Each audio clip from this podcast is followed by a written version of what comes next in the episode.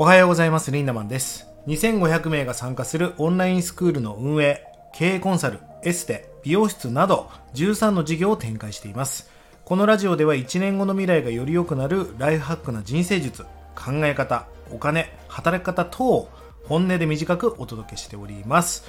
えー、今日のテーマは社会的参照を育てるということについてお話していきたいと思うんです。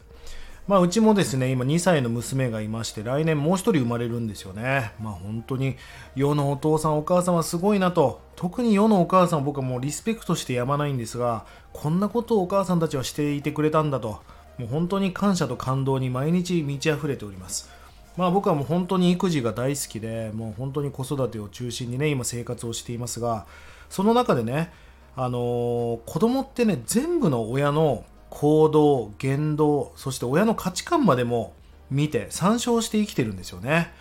つまり子供から見た大人の反応を参照して引用しているということなんです。え今日の話はですね、別に子供だけではなく大人にとっても重要なお話なので、ぜひ最後まで聞いてください。皆さんはソーシャルリファレッシングという言葉を聞いたことがありますでしょうか？これをね、日本語に訳すと社会的参照と言います。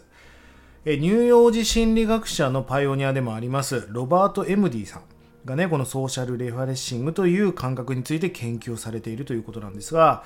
まあ、子供が社会のルールを身につけていくと親の指示を確認しながら自分の行動を修正していくことなんです、まあ、どういうことかというとですねまあ、赤ちゃんっていうのは初めて体験することはとにかく知らない未知のことなので、まあ、恐れや不安や恐怖っていうのを感じますよね。そうするとちょっと立ち止まって親の顔を見て大丈夫かを確認したりするじゃないですか。まあそれのことなんですが、あの、その時に例えばお母さんとかお父さんの態度、まあそれを見ていいか悪いかを判断してるわけですよ。例えば、これは危ないから触っちゃダメだよとか、これは柔らかいものだからそっと触るんだよみたいなことをいろいろ教えていきますよね。えー、子供がどうすればいいか迷った時に、まあ、自分をじっと見守ってで困った時に指示してくれる母親がいることで指示に従って安心して行動できるようになっていくわけです。まあ、このプロセスの中で社会的なルールっていうのを子供は身につけていくわけですよね。そしてそして子供が成長するその過程の中で子供の心の中にね、お母さんは自分をいつも守ってくれるとか、お父さんから見捨てられることは絶対にないとか、この両親を失うことはないという安心感が育っていくわけです。こうやって子供っていうのはこういった部分を確認しながら行動して社会性とか信頼関係っていうのを育んでいくわけですね。えー、ただね、子供が振り返っても自分が見守ってくれるお父さんとかお母さん、つまり保護者がいなかった経験を繰り返してしまうと、このソーシャルリファレッシングというのが育たないわけです。えー、社会的ルールの獲得ができないで、まあ、自分は見捨てられてるかもしれないという不安を抱いてしまうかもしれないし、えー、これから大人になった後にこれが問題として顕在化してしまうこともたくさんあるということなんです。どうでしょう？皆さんこ大切な子供がね社会的ルールや基本的な信頼を身につけて、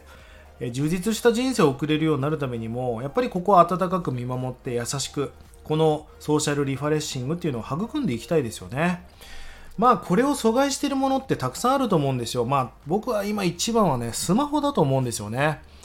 何か子供からこうねえねえって来た時にスマホを見ているとどうしてもこう返事が遅れたり時にはもう気づかなかったりすることもある、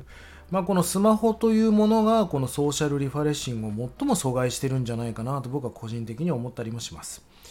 そしてもう一つはね皆さん情地位って言葉聞いたことありますか？情は情け地位は知恵意は意志です。この情け、知恵、意志という順番で子供を育てようっていうのが上智教育というんですが、まあこれはね、大人になってもすごく大事なことですよね。な例えば新入社員とか新しい部下とか後輩が入ってきた時に、この上智という順番で人を育てるってことはすごく重要だと思います。まず上。まず入って最初は不安なんだから一緒に社内を、見学してあげたりとか、世の中のその社内のシステムを説明してあげたりとか、セミナーがあったら一緒に参加してあげる。まだ赤ちゃんで怖いわけですから、その人は。まず、心、情を傾けてあげるってことですよね。そして知恵。だんだんそれが慣れてきたら今度は知恵。自分で少しずつ考えさせる力をつけていくが知です。そして最後の意は、自分の意思でコミットさせて自分の意思で決断させなさいと。人を誘導するんじゃなくてそろそろお前頑張ってみろではなくて私やりたいんですという意思を尊重していくこれが上智教育なんですね。まあ、僕も今人を育てる上でこの上智という順番はすごく意識してます。もう最初なんかもうずっとひたすらハグしてあげなきゃいけないし寂しいし孤独だからね不安だし。そして知恵をつけさせてあげる。この辺からコーチングが必要ですよね。そして待って待って待ってその子の本当の意思でやりたいっていう意思を尊重してあげる。そんなことを意識しながらやっております。ぜひね皆さん今日の話でもあった社会的参照えー、そのソーシャルリファレッシングっていうのを意識してこれから部下との付き合い方そして子育てをしている人は特にですがこれ2歳までがすごく重要だったりするそうですね、まあ、僕もすごく意識していることは子育てで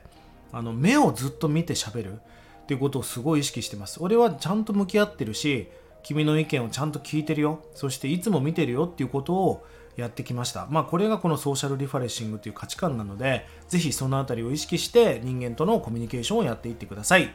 1日30円で学べるオンラインスクールライハック研究所。1年後の未来をより良くするための学びコンテンツが200本以上上がっています。ぜひこちらもご活用いただければと思います。それでは今日も素敵な一日をリンダマンでした。またね